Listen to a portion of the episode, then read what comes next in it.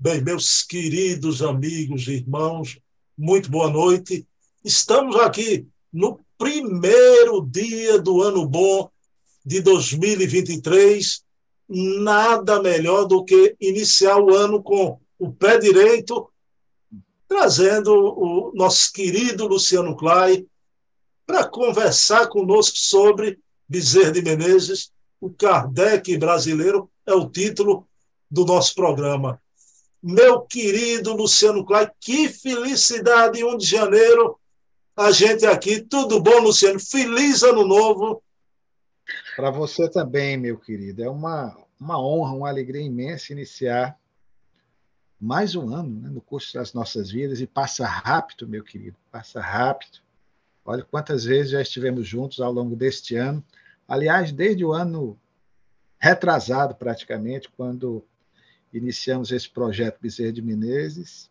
E eu aproveito, já que essa virada de ano é um momento de gratidão, para externar a você, sinceramente, o meu reconhecimento, a gratidão pelo seu carinho, pela sua ternura e pela oportunidade que você nos dá, meu bom amigo, de termos com você esse espaço aqui dividido para falar dele, né? essa figura que todos nós amamos, que para mim se constitui na grande referência à história do Espiritismo em nosso país no século XIX. Então, por ele, por mim, muito obrigado, querido, pela oportunidade que você nos dá. Um feliz 2023. Saúde e paz. Se você agradece, quem dirá eu, não é? Eu, gratidão eterna, não é? Então, isso é uma honra maravilhosa e uma honra minha e sua de, de retratar Bezerra e entrevistar aqui toda semana o autor dessa biografia que é maravilhosa. Essa obra, olha o tamanho dela, uma obra que fica em pé, não é, Luciano? Uma obra que merece ser lida e relida, é um livro de cabeceira, realmente, não é? Luciano, eu vou iniciar com a prece, agradecendo a Jesus o início de mais um ciclo em nossas vidas. Nesse ideal do ano novo, que possamos aprender com Bezerra as lições de humildade, de perseverança, de trabalho, pedindo permissão a Jesus, a quem tudo devemos, iniciamos o primeiro programa do Ano Novo. Paz e bem, Feliz ano novo para todos vocês que estão aqui. Luciano, eu queria te fazer uma pergunta. A gente hoje vai fazer uma retrospectiva, não é? Semana passada foi Natal, domingo de Natal. Não cabia uma retrospectiva pela Noite Santa. A gente preferiu abordar o tema Bezerra de Menezes e seu último Natal, não é? Então, essa retrospectiva fica para esse domingo, primeiro dia do ano, e a gente ainda está, eu não posso dizer que somos espíritas, eu não vou dizer de ressaca, Luciano, não é? De ressaca do romper de ano, não. Mas foi uma, uma noite que dormimos mais tarde, acordamos mais tarde, não é? Então a vida ainda não voltou à normalidade. A gente vai fazer um voo rasante porque não foram muitos programas, Luciano, não é? por conta do que aconteceu com minha mãe. Minha mãezinha ficou doente, eu até agosto não gravei, passei quase um ano, não é? Não gravei e de agosto para cá tem alguns programas, a gente vai fazer um voo rasante, uma retrospectiva. Mas, Luciano, eu queria te fazer uma pergunta. Eu tinha uma dúvida, eu disse isso até a dona Heloísa, né? Quando mamãe partiu para o plano espiritual, eu fiquei com medo no coração, coração apertado, que eu viesse procurar vocês. Eu falei para ela, no caso dela, e falar com você também, né? Eu pensei que talvez esse programa não ia retornar, né? porque a gente sabe que quando a gente para, o mundo entra, não é, Luciano? Não é? Então, você pensava que a gente ia retornar? Pensei, Bruno. Sinceramente, eu queria que você ia continuar, porque eu até fiz um comentário, achei muito bonita a sua atitude. porque você seguiu à risca a proposta de um dos mandamentos do Decálogo, que é honrar pai e mãe. Então, na dedicação amorosa que você teve para com a sua mãe, acompanhando-a como ela lhe acompanhou nos momentos de chegada, você deu a ela todo o suporte necessário para que ela pudesse retornar com tranquilidade ao mundo espiritual. E acompanhei alguns vídeos que você me mandava, do carinho, da ternura, o que para mim, meu irmão, claro que essas coisas a gente tem que dizer, se constitui num exemplo, um exemplo de vida, e nos faz crer também, já que estamos no início de mais um ano, que há esperança para esse mundo. Viu? Então, eu nunca deixei de acreditar. Sabia que era um momento de recolhimento seu, pessoal, necessário, e que você voltaria, como de fato eu posso constatar, com todo o vigor, com toda a energia, com todo o seu bom humor. Eu fiquei com muito medo que você não pudesse retornar, né? pelos afazeres, as coisas novas, mas graças a Deus, né? Luciano, antes da gente entrar nessa retrospectiva, não é? Eu queria uma apreciação sua, rápida, não é? Nessa apreciação, eu queria que você falasse o que, é que você achou. Você assistiu a live do, do querido Carlos Sete Bastos, eu e Adaí o entrevistando. O que, é que você achou do lançamento da obra e do pesquisador, porque você teve ali uma, uma visão não é? do trabalho sério do, do Carlos Sete. O que, é que você achou, meu irmão? Meu querido, deveras encantadora a entrevista dele. Eu não conhecia, como não conheço pessoalmente o Carlos Sete, a não ser já acompanhando de longe os resultados do trabalho extraordinário que ele vem fazendo, com suporte de outros companheiros, como o próprio Aldair, a Luciana, que vocês têm entrevistado, o pessoal da Fundação, nessas cartas de Kardec, mas assim, eu não havia assistido ainda nenhuma live e fiquei, lhe confesso, encantado com ele, a forma simples, serena, a prudência como pesquisador. No pouco que ele foi falando ali, você percebe que ele tem talento para coisa, como se diz. Embora não seja, pelo que ele disse, por ofício, historiador, mas a humildade necessária, porque não precisa ser historiador para fazer um trabalho de pesquisa, em hipótese alguma, mas a humildade dele em buscar, como ele citou na entrevista, ouvir alguns colegas da área da história, falou até da microhistória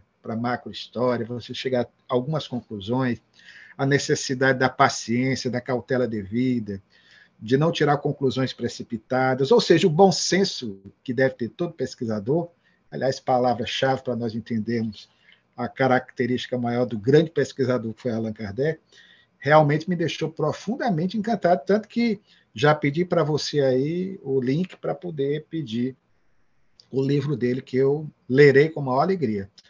Então, aproveito o ensejo, como eu já lhe havia falado, em particular, para fazer esse registro. E é bom quando você vê um pesquisador desse quilate, que tem essa percepção.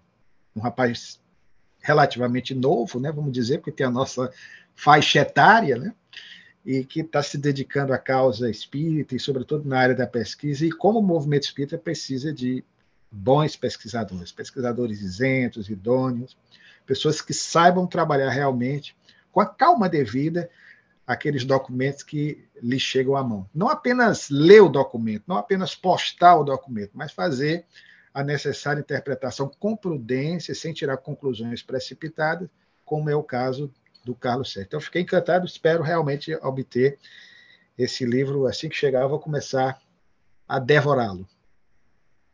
Bom, o, o, Carlos Sete, o relativamente novo é por conta de Clay, viu? Porque para mim você é um sexagenário. Eu e Clay, a gente ainda está na casa dos 50, viu? Você é que é um sexagenário já aí, então fica na conta do, do Clay aí. Luciano, vamos lá. Olha, eu vou compartilhar minha tela e, e vou te, te perguntar, nessa retrospectiva, o que eu me lembrar, e você fala também se você se lembrar também de algo, com certeza, você vai se lembrar de cada vídeo desse a partir de agosto para cá, a nossa retrospectiva desse ano. Então, tá aqui, Luciano, a nossa playlist, né? Não é bonita a nossa playlist, Luciano, hein? Poxa, são tantas emoções, né? Não tá bonita. Qual é o lado mais bonito do vídeo? O esquerdo ou o direito? Não precisa falar, não. Tá? São os dois, rapaz. É um coração, uma banda direita e banda esquerda. Luciano, vamos lá. Veja bem, há um ano atrás, a gente fez o, o, o, um vídeo, né, um programa similar, o último Natal de Bezerra de Menezes. Né? E semana passada eu mudei o título, né? a gente abordou mais ou menos o, o mesmo conteúdo de forma diversa, Bezerra de Menezes e seu último Natal. Né? Mas a partir de agosto, né? exatamente três meses para cá, três, quatro meses, né? olha lá, nossa volta foi com esse tema, Luciano, não é? Doutor Bezerra sob o olhar de brasileiros honoráveis, né? Então, logo quando ele desencarna, e vem aquele depoimento né, de personalidades diversas da sociedade brasileira, não é? é muito importante porque é um reconhecimento póstumo, não é, Luciano? Sem sombra de dúvidas, querido. E fica para os pesquisadores da vida do Dr. Bezerra de Menezes, os historiadores do amanhã, esses registros, né? Nessas fontes primárias, que são os jornais. Então, nós temos, logo após a desencarnação dele, especialmente no Jornal do Brasil, no jornal O País, que cederam espaço anteriormente para que ele veiculasse semanalmente os seus estudos filosóficos sob o pseudônimo de Marx, além da Gazeta de Notícias, mas o mais interessante é que, por ele ser uma figura de projeção na sociedade fluminense, ele mereceu uma análise, um registro de pessoas, inclusive de adversários políticos, que se renderam à grandeza desse homem. Então, nós vamos ter depoimentos, como, por exemplo, até aqui em Fortaleza, do Barão de Sturdert, que foi fundador do Instituto do Ceará, Histórico, Geográfico e Antropológico, fundada em 1887, instituição, inclusive, da qual temos a honra de participar, que faz um comentário interessante a respeito dele. Mais tarde inseriria esse registro que foi publicado no jornal daqui de Fortaleza, a República, no seu livro Dicionário Biobibliográfico de Fortaleza. Nós vamos ter o depoimento de Quintino Bocaiúva, nós vamos ter o depoimento de outras tantas personalidades que nós poderíamos aqui destacar, o registro do esforço de José do Patrocínio, que desencarnará em 1905, que foi um grande abolicionista e que também admirava o Dr. Bezerra de Menezes, vai inclusive envidar esforços para fazer uma campanha após a desencarnação do Dr. Bezerra, que, como sabemos, desencarnou na mais extrema penúria do ponto de vista material, ele vai fazer uma ação também, como outros tantos companheiros, objetivando ajudar a família que passava por privações de natureza material. O mais interessante também, isso fica como um registro que me tocou o coração, um dos mais cáusticos adversários do Dr. Bezerra de Menezes, por conta das questões de natureza política, porque o Dr. Bezerra era do Partido Liberal e durante algum tempo ele exerceu a condução do município neutro, que seria hoje o correspondente ao Distrito Federal. O Rio de Janeiro era a capital do Brasil imperial, é bom que se ressalte isso. E eu me refiro ao considerado por alguns pai dos quadrinhos no Brasil, o ítalo brasileiro Ângelo Agostini. Agostini fez várias caricaturas. Acredito até que nós vamos futuramente fazer uma live especificamente sobre ele, sobre essas charges, que são verdadeiras obras de arte, em que ele faz críticas ao Dr. Bezerra de Menezes, o que era compreensível, o homem da oposição, mas o fato é que, no final da existência dele, que quase coincidirá com a do Dr. Bezerra de Menezes, embora ele tenha vivido alguns anos a mais, ele vai fazer um elogio ao Dr. Bezerra de Menezes. Inclusive, consta do livro, uma das últimas imagens do Dr. Bezerra de Menezes, um retrato que ele faz, tendo o Rio de Janeiro ao fundo, ressaltando a figura de Bezerra de Menezes, um adversário político, alguém que, como todo humorista que utiliza o desenho, no caso as sátiras através das caricaturas ou das charges, normalmente faz isso, ressalta, né?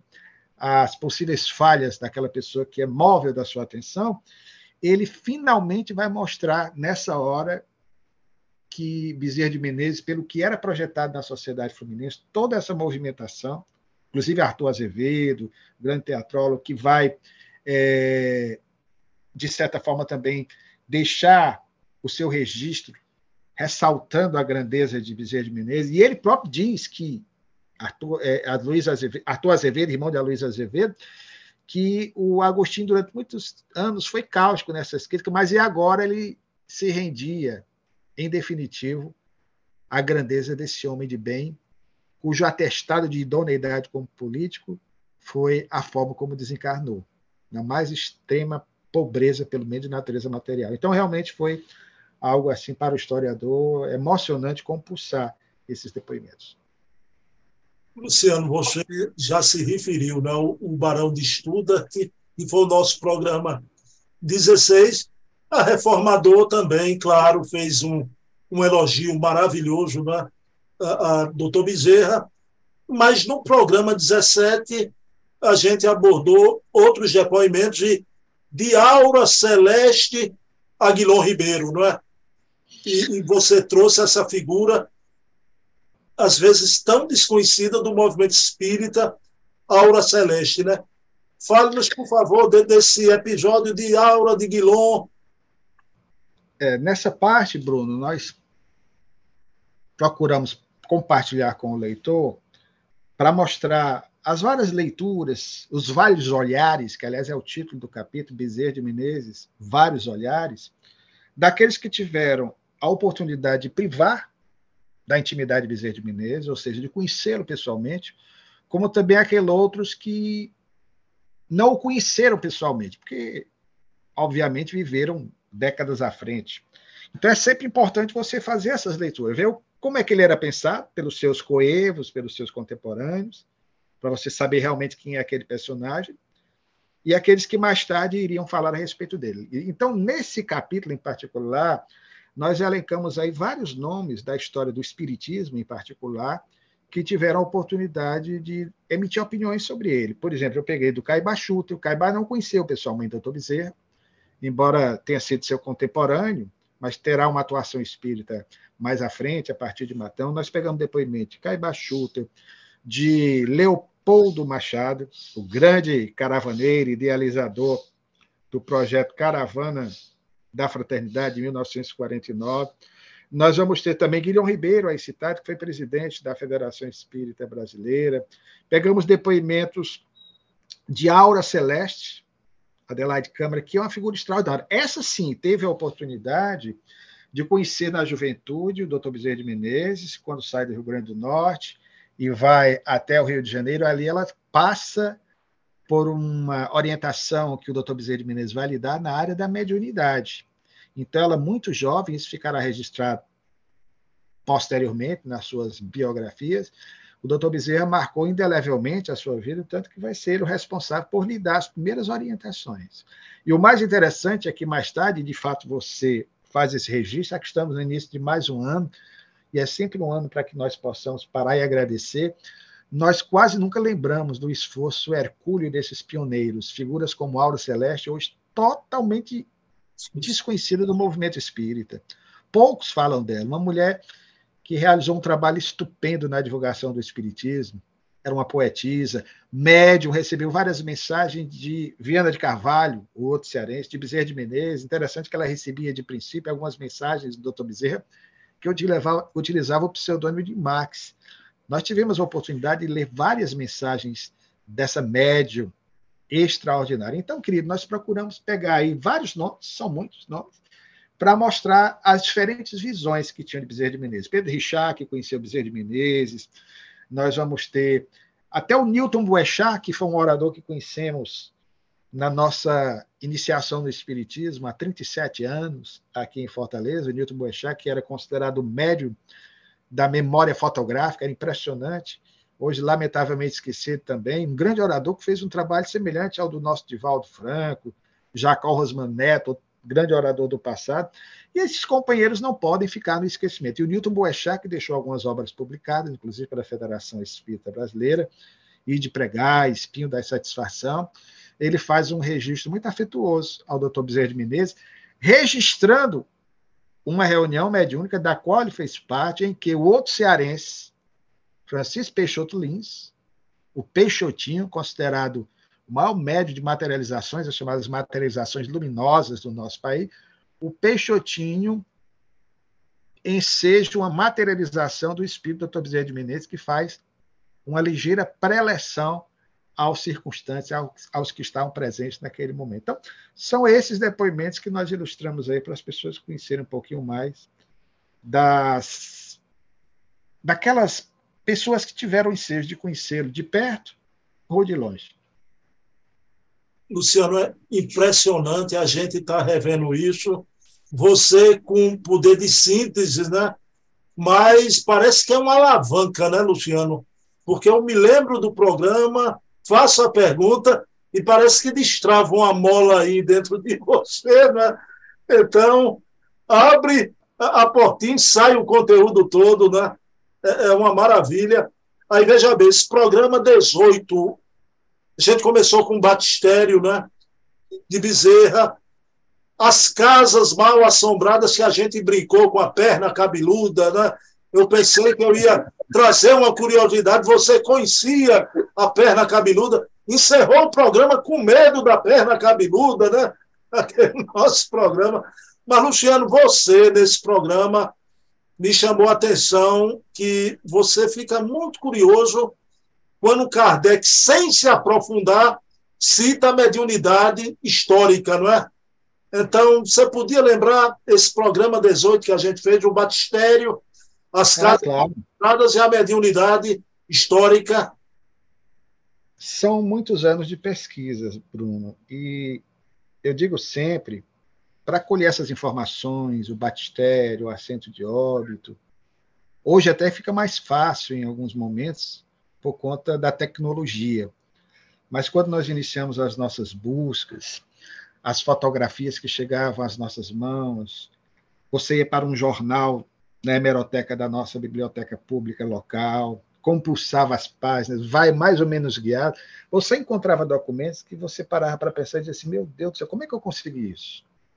Em circunstâncias normais, isso não aconteceria. Eu acredito que o homenageado por você, o Carlos Sete, nesta noite, lembrado aqui, deva passar por experiências dessa natureza. Você entra, como dizia meu saudoso e querido amigo Eduardo Carvalho Monteiro, a quem muito devo, e que tive a oportunidade privada da amizade, da parceria, o Eduardo costumava dizer, rapaz, quando nós entramos na faixa mental do pesquisado, é impressionante como as coisas começam a acontecer. Você tem sonhos, você acorda, rapaz, eu vou para o computador, encontro algo.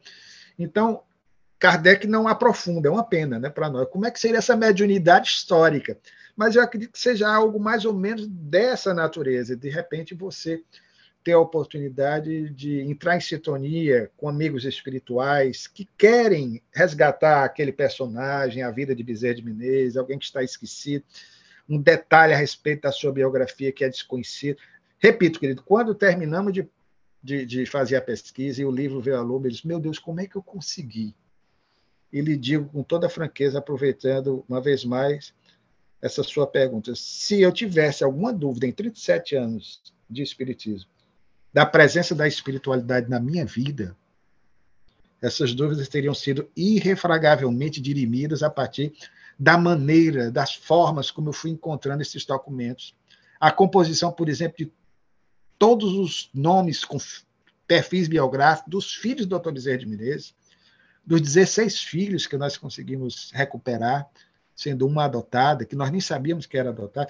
Então, repito, querido, é, eu, por mim mesmo, não teria condições, ele confessa. Então, se não fosse toda uma mobilização de amigos do Dr. Bezerra Menezes, não por mim, e certamente ele nem queria isso, mas porque nós estamos cientes da importância do resgate um pouco mais completo de uma biografia de um vulto desse quilate, dessa grandeza, não para hoje, mas certamente para amanhã, porque a obra fica. Né?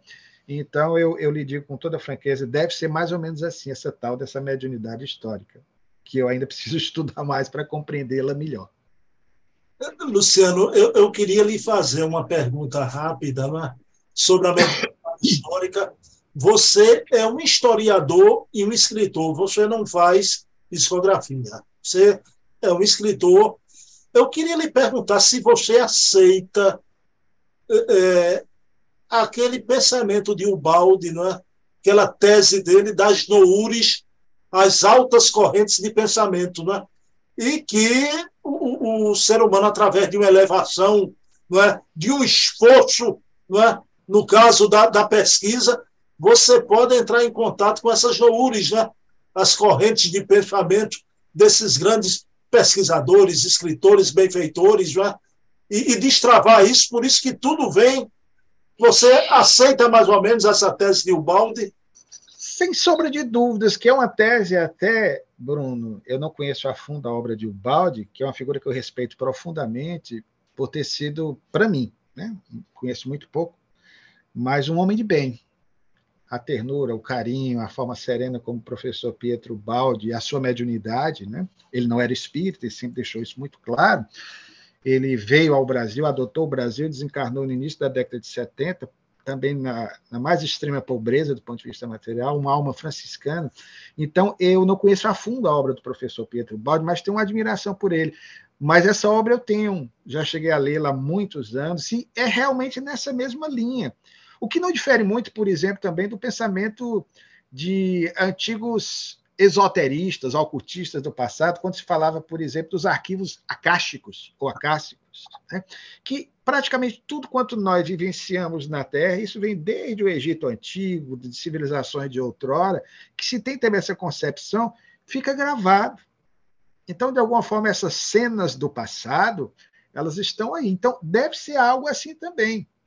Por isso é que, creio também, quando Humberto de Campos, isso fica claro no início da publicação daquelas obras em que ele registra didaticamente, né, valendo-se de uma pedagogia própria, alguns casos, alguns fatos, algumas imagens que ele pode ter colhido, como ele mesmo diz, né, é, no folclore, usa até essa expressão, nas tradições do que é passado no mundo espiritual, para contar para nós essas histórias. Então, eu creio que quando você tem a oportunidade de escrever um romance mediúnico, como é o caso do Emmanuel, há dois mil anos, ou Paulo Estevam, Paulo Esteves, segundo registra Chico Xavier naquele livro fantástico, Carta de Correspondência do Chico com o presidente da Federação Espírita Brasileira da época, Vantuil de Freitas, é, que foi muito bem organizado pela saudosa escritora Sueli Caldas Schubert, nós vamos ter ali o, o, a narrativa do, do, do, Emmanuel dizendo que, na verdade, Paulo Esteves ele formou uma espécie de circuito mediúnico, ou seja, Paulo, o espírito de onde estava, passava para Emmanuel, que por sua vez também tentava passar as imagens do que ele evocava como lembrança, não sei onde ele colheu isso, se nesses arquivos, quem sabe, ou da sua própria memória, muito provavelmente, ou de Paulo, passava para o Chico Xavier. Então, um circuito nesse sentido, né? Paulo para Emmanuel, Emmanuel para Chico, até chegar nós, até nós, através dessa que eu considero, depois de O Livro dos Espíritos, a mais incrível obra da literatura do nosso meio. Paulo Estevam. Luciano, veja bem, hoje eu vou confessar aqui uma coisa, né?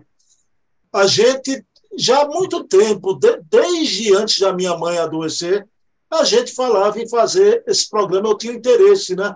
Porque sempre se falava nesse antagonismo entre Bezerra e o Toteroli, né? Só que quando a gente vem abordar isso agora, e, e foi um programa ótimo, excelente, né? Eu não digo que isso não me afetou, não vou mentir. Eu fiz na maior bonomia, mas é, é um assunto delicado, porque você, que é meu grande amigo do Ceará, tinha lançado a obra sobre Bezerra. E, e não preciso dizer que você é um admirador de Bezerra. Tá? E o meu outro querido amigo lá de Araçatuba, terra do, do César Perry, né? o Adair Ribeiro, tinha lançado a obra sobre Ângelo Torteroli. Eu não preciso dizer também que o Adair é um admirador de Torteroli, né? Embora você mostrou aqui as contradições desse grande espírita. Agora, você elogiou muito ele, não é? Disse que era um homem de bem, bem intencionado, ingênuo às vezes num aspecto ou outro. Agora a gente fez aqui com o Torteroli um grande finale, né? A sua vida na velhice dedicada à caridade, não é? E, e foi muito bonito aquilo, né? Mas por que a gente deve abordar essas coisas sem polêmicas, não é? E o Adair viu, disse que mais para frente, quando eu terminar de ler a obra, você também, a gente podia fazer um debate fraterno, né? Eu adorei essa postura do Adair, mas foi um programa interessante, não é, Clay? Sem dúvidas, querido. Eu precisei conhecer um pouco também do Torteroli, a partir de informações que já vinham sendo veiculadas há algum tempo pelo primeiro pesquisador, e que se faça justiça a ele, o Mauro Quintela, que divulgou muita coisa pela internet à época. Outros companheiros que também estavam pesquisando. O próprio Eduardo Carvalho Monteiro, nós estávamos dividindo algumas informações pouco tempo antes dele desencarnar, e já falávamos a respeito de Torterotti, sobretudo a sua importância no tocante àquilo que é da minha área, a preservação da história do nosso movimento. Foi o primeiro a se preocupar com essa questão de organização, da memória das casas espíritas existentes, à medida em que iam sendo fundadas, sobretudo nos anos 1870, e em especial no Rio de Janeiro. Então, Torteroli foi realmente uma figura extraordinária, um homem de bem. E o termo da sua jornada na Terra foi fantástico. Ou seja, o curioso, que não deixa de ser interessante, a reflexão que nós fazemos, embora ele tentasse mostrar um viés cientificista do Espiritismo, no entendimento que ele tinha, o que ele concebia como ciência espírita, que era algo com toda franqueza, com todo respeito, basta ler as várias opções dele, um tanto confuso, pelo menos para mim, humildemente eu coloco isso, é difícil entender o que é que o Torteroli queria, o que é que ele pensava, embora ele tenha tido algumas posturas muito firmes em relação a algumas contradições do movimento, e com uma certa razão, mas o mais interessante é que aquilo que ele tanto criticou, o que ele chamava de místico em alguns companheiros, entre os quais o próprio Tobizeiro de Menezes, é o que ele realça mais no final da existência dele. Não por esse lado, mas o aspecto moral do Espiritismo, por ele demonstrado, por ele patenteado, por ele vivido, quando ele fazia um trabalho de assistência, de promoção social às pessoas desvalidas do Rio de Janeiro, já velhinho, pedindo, inclusive, fazendo uma espécie do que hoje nós chamamos aqui no Nordeste, campanha do quilo, né? Em homenagem à Alta de Souza, ou seja, de recolher mantimentos, donativos. Então, eu tenho um respeito profundo pelo Torteroli. Respeito, é preciso contextualizar, são duas grandes almas contemporâneas, mas a única questão que eu levanto, e digo com toda franqueza como historiador, é que hoje nós somos o maior país espírita do mundo o Brasil, com todos os problemas que há no nosso movimento. Ninguém vai questionar. É inconcebível nós termos um espiritismo puro, no sentido que alguns pensam, sai da França desse jeito e vem para cá da mesma forma, permanece. Não tem como. Houve um processo natural de transformação pela própria cultura, pelo próprio meio.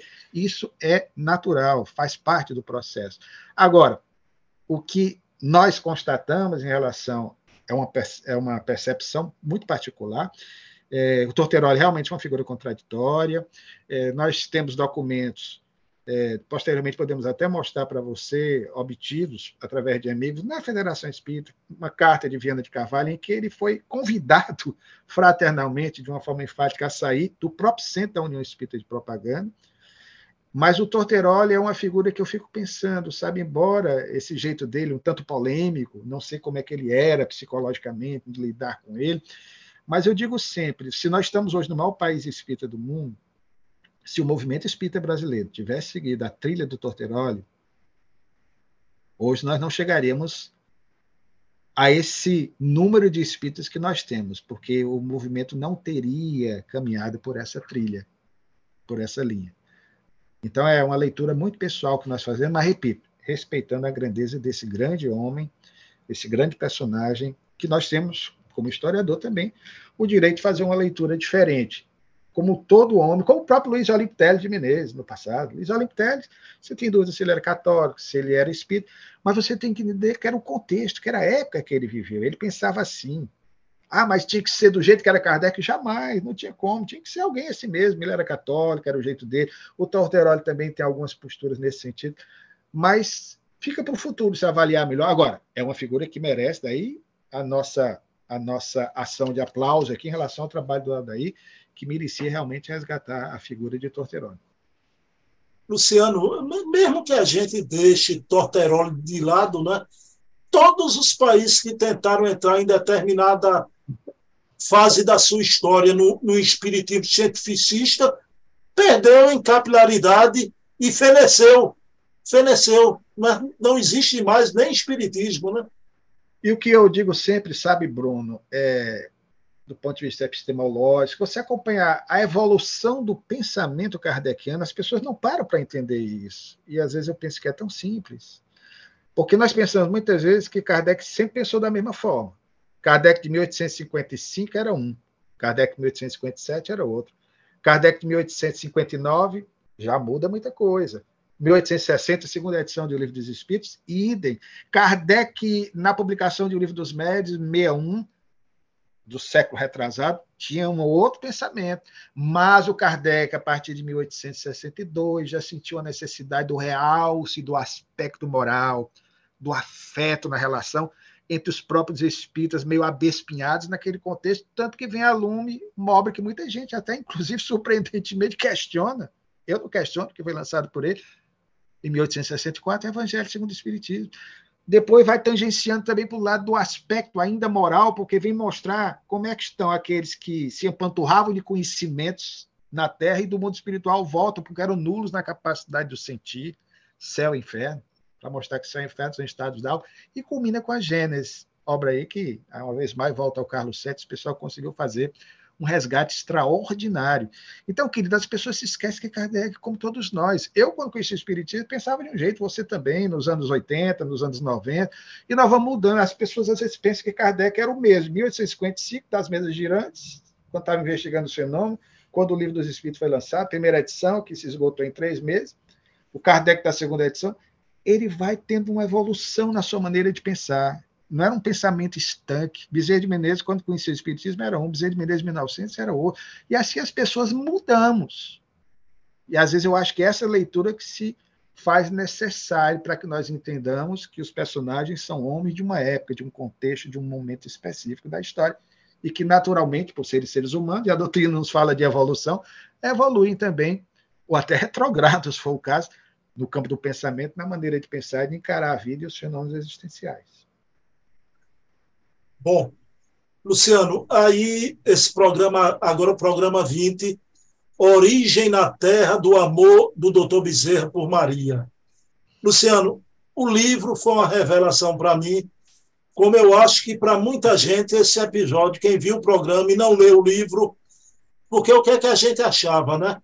Que o Bezerra era místico, religiosista, então tinha esse devotamento a Maria, Aí vem o trabalho do historiador, quando você vai para o contexto, para compreender o amor de Bezerra por Maria, também você tem que entender aquele contexto, não é? Então, lá de Riacho do Chão, toda aquela região circunvizinha, não é? Então, daquelas capelas, daquelas imagens. Agora, o amor de Bezerra não é só por isso, pelo contexto. Ele compreendia a beleza desse espírito excelso, é? Mas que o contexto ajuda a gente a não reduzir Bezerra a esse místico com a cabeça nas nuvens, né? De jeito nenhum. E, e, e, é, e, é, preciso entender isso, que Bezerra era, como boa parte do povo brasileiro, como o próprio Torteroli, que se declarou católico até a década de 1890, quando ele se confessava, inclusive já espírita. Né? Ele que participava do movimento espírita desde 20 anos antes. Então, o nosso país é um país católico, e foi oficialmente católico até o advento da República. Então, o doutor Bezerra de Menezes, de berço católico, ele tinha a sua devoção, como eu particularmente também, como creio você. Então, o quanto de benefício nós recebemos da nossa religião de berço?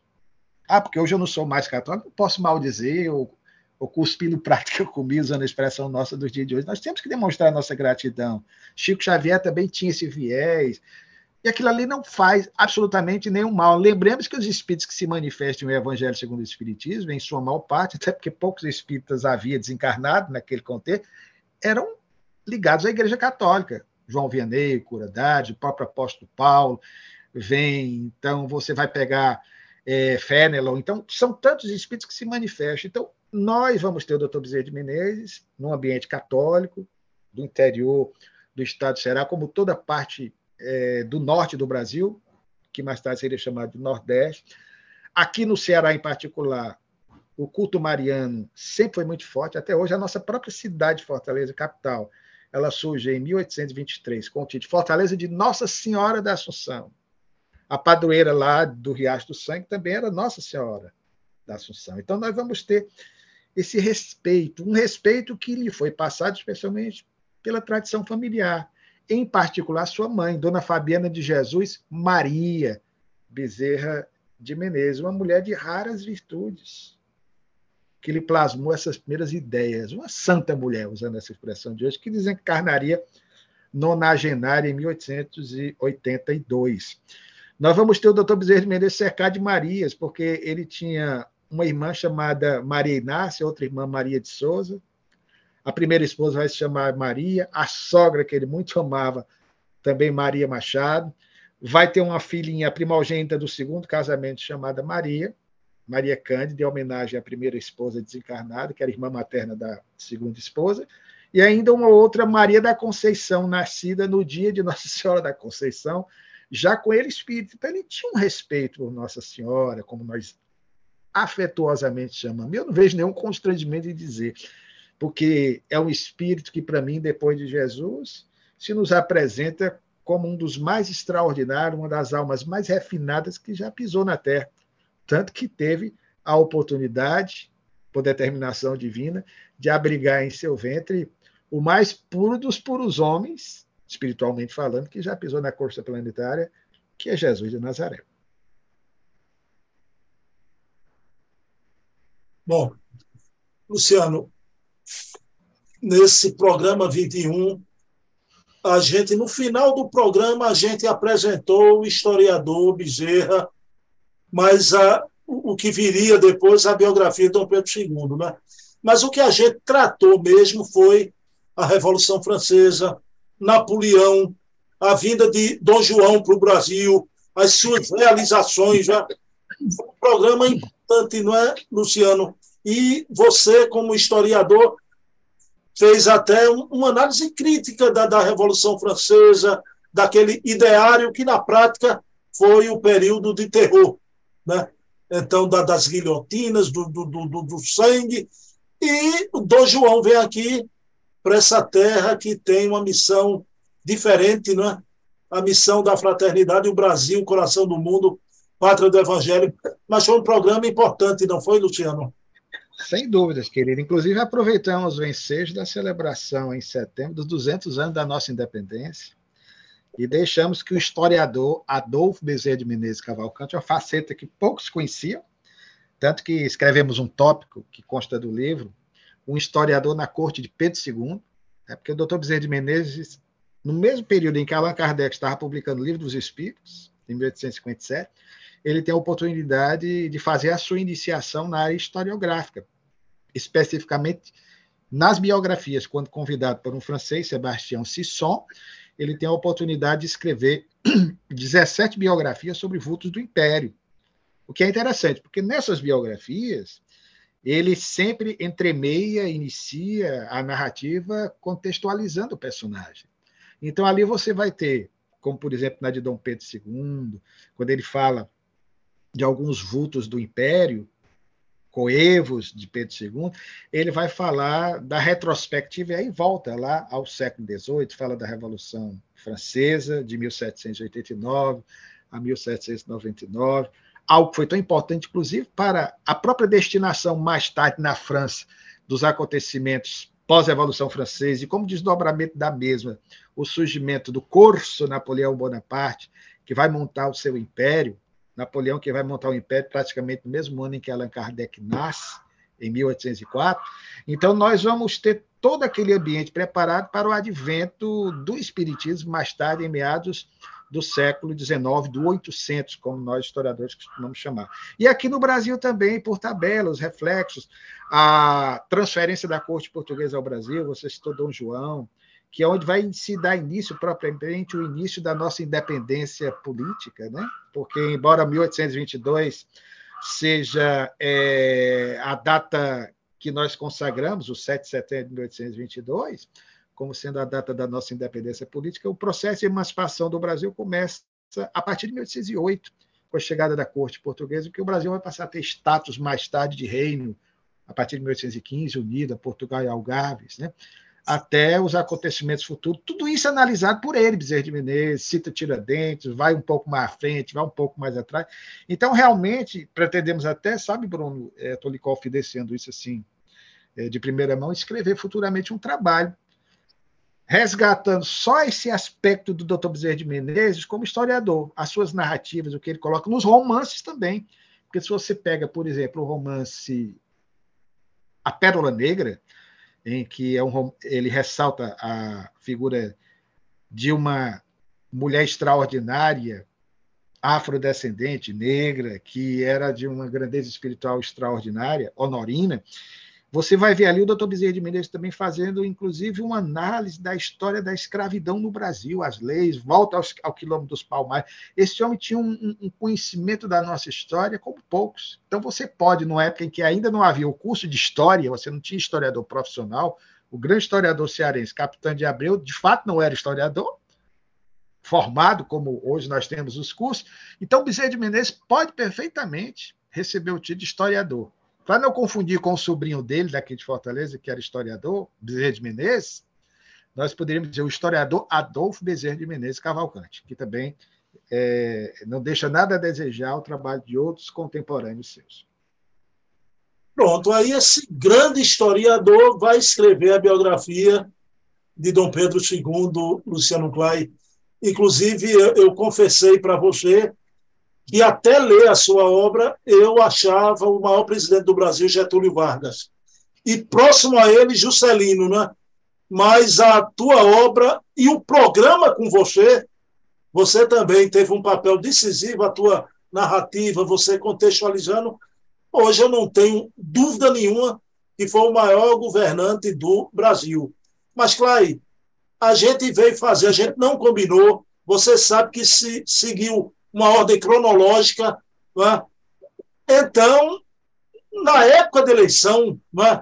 nessa polarização no Brasil, né, em torno de dois grandes líderes populistas, né, parece que eu acho que teve um dedinho da espiritualidade para exemplificar né, para a turma que está engalfiando-se nessa polarização o que é um grande governante, um espírito de escola, Dom Pedro II, e na narrativa de outro espírito de escola. Foi um momento impressionante, né, Klein?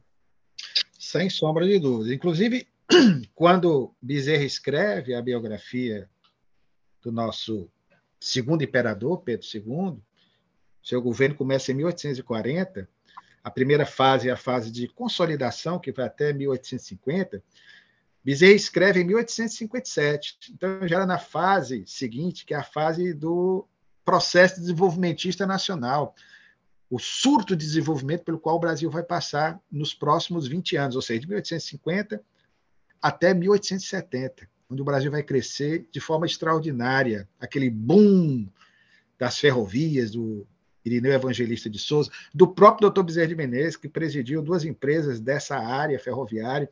Então, nós vamos ter realmente uma demonstração patente da grandeza desse homem. Você pode ter divergências, claro. Ah, a questão da escravatura que aconteceu, ele não podia fazer nada. Né? Não dependia dele, dependia, evidentemente, dos escravocratas, dos políticos, especialmente os conservadores, contra os quais o doutor Bezerra de Menezes lutou, porque era liberal, escreveu em 1869, doutor Bezerra, uma obra contra a escravidão, ou dando alternativas para que ela pudesse ser, aos poucos, é, trabalhada para acontecer em nosso país. Então, nós vamos ter esse homem que eu digo, teve 49 anos praticamente de governo, de 1840 até 1889, quando foi alijado devido ao golpe da República, de 15 de novembro. Alijado de forma terrível, covarde, ingrata, né? porque não teve nem tempo de se despedir do povo, o povo nem tomou conhecimento propriamente. Então, Dom Pedro, o que esse homem fez, eu destaco sempre como historiador, não estou falando nem como espírita, não. Mas com todas as falhas possíveis, mas era um homem que amava o Brasil.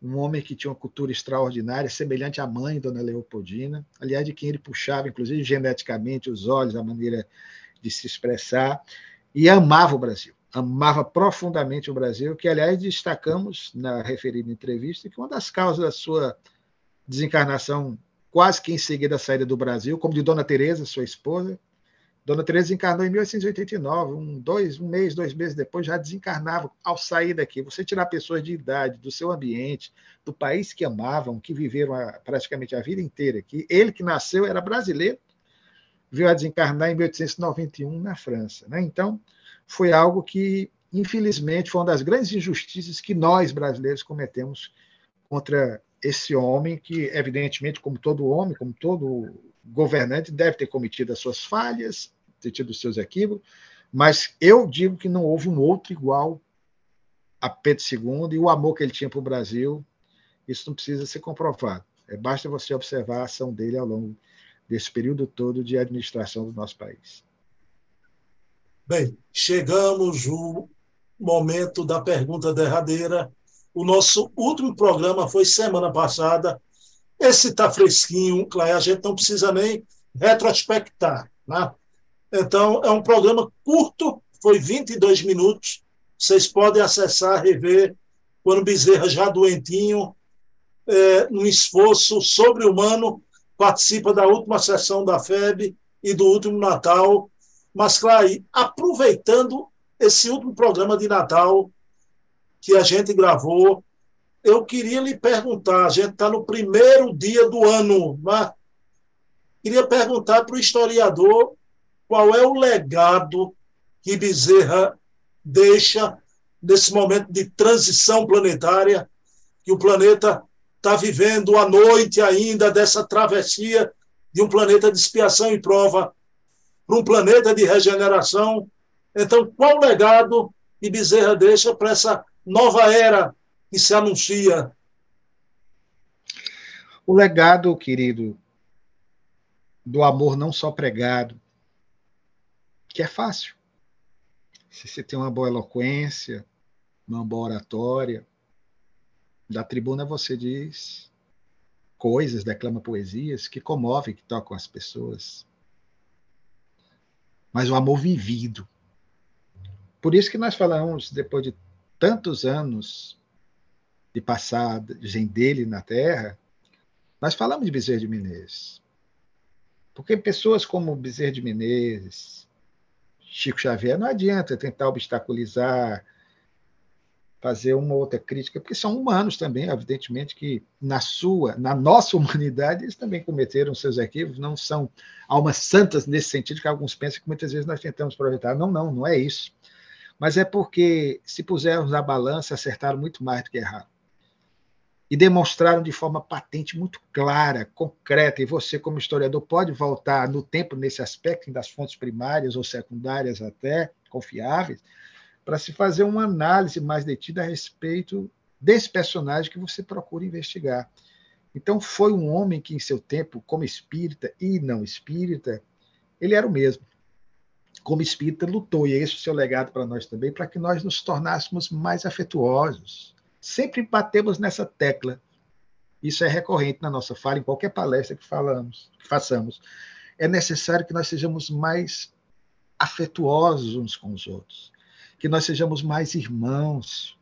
Chega de cisanhas, chega de deixar que esse ranço da antifraternidade permeie as nossas relações e se tornem obstáculos, inclusive para o avanço da própria doutrina, que é por sua própria essência, uma doutrina que realça a mensagem do Evangelho de Jesus. Porque quem diz isso não é o Bruno Tavares, quem diz isso não é o Luciano Klein. Quem diz que realça a essência da mensagem de Jesus é Allan Kardec, no Evangelho segundo o Espiritismo, quando enfaticamente o doutor Bezerra entendia isso. Diz que a moral espírita ela é essencialmente a mesma moral cristã. Então, nós temos que entender que, por vezes, nós nos empanturramos de filosofia, mas somos nulos na nossa capacidade de sentir, de perceber o outro.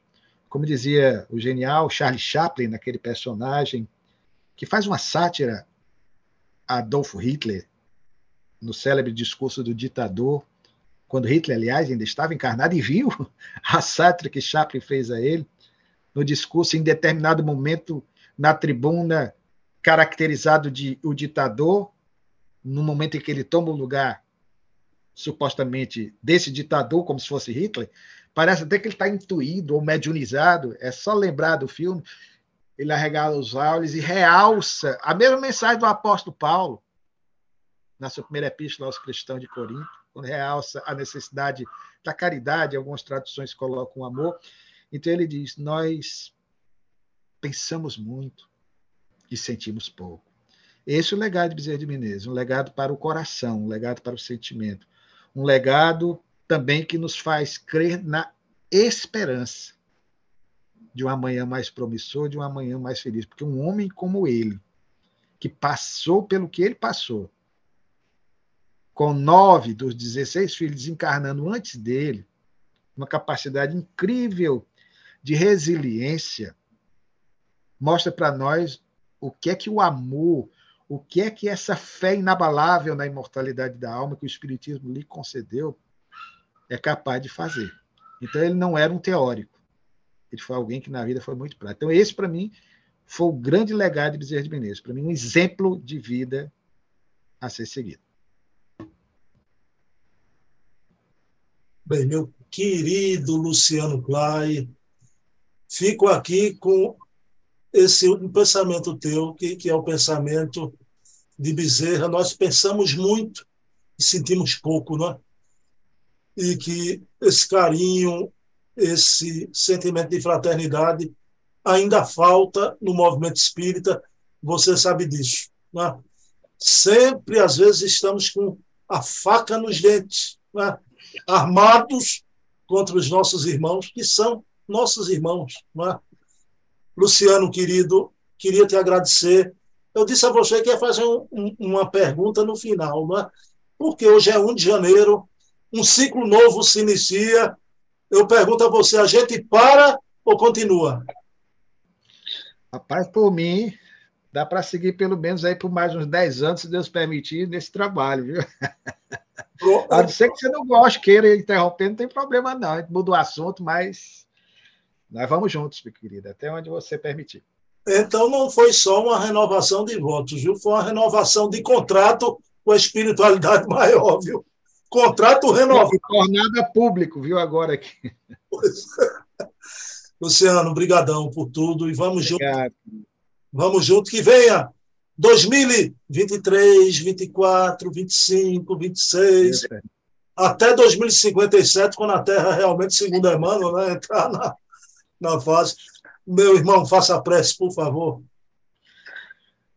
Amorável Jesus, amigo querido, muito grato, Senhor, pela oportunidade de trabalharmos por tua causa, pela divulgação de uma mensagem de esperança, de renovação, citando exemplos de homens e mulheres de bem, como no caso desses encontros semanais com nosso irmão Bruno, falarmos um pouco da vida do teu dileto mensageiro Bezerra de Menezes, para nós fonte de inspiração. Permite, Senhor, que no raiar desse novo ano que se inicia, nós possamos cada vez mais nos mantermos firmes nos nossos propósitos de mais e melhor servirmos a causa da tua mensagem. Guarda-nos na tua paz e se conosco hoje e sempre, que assim seja. Bem, meus queridos irmãos, então, todo domingo, 20 horas, estamos aqui com essa beleza de, de programa, de narrativa da vida de Bezerra. E eu queria aqui, nesse primeiro dia do ano, o ano de 2022 é o ano que jamais vai terminar para mim, para minha alma. E é o primeiro programa de um ano que minha mãe não vai mais viver na Terra. Minha mãe viveu até 2022, mas, mãinha, você está viva em meu coração isso é que importa, não é? Me inspira, pelo amor de Deus, a seguir os ditames da educação que a senhora me deu. Um beijo, maninha. Luciano Clay, um abraço. Um abraço, viu? Tamo... Querido que o ferroviário suba de divisão de 2023. Ao lado do seu Santa Cruz. Um beijo, querido. A gente está muito ingrato. Nunca mais a gente falou nem do Ferrinho, nem do Santinha, né? Me lembrei, olha. É, mas vamos chegar lá. Juntos chegaremos lá. Beijão. Tchau, tchau.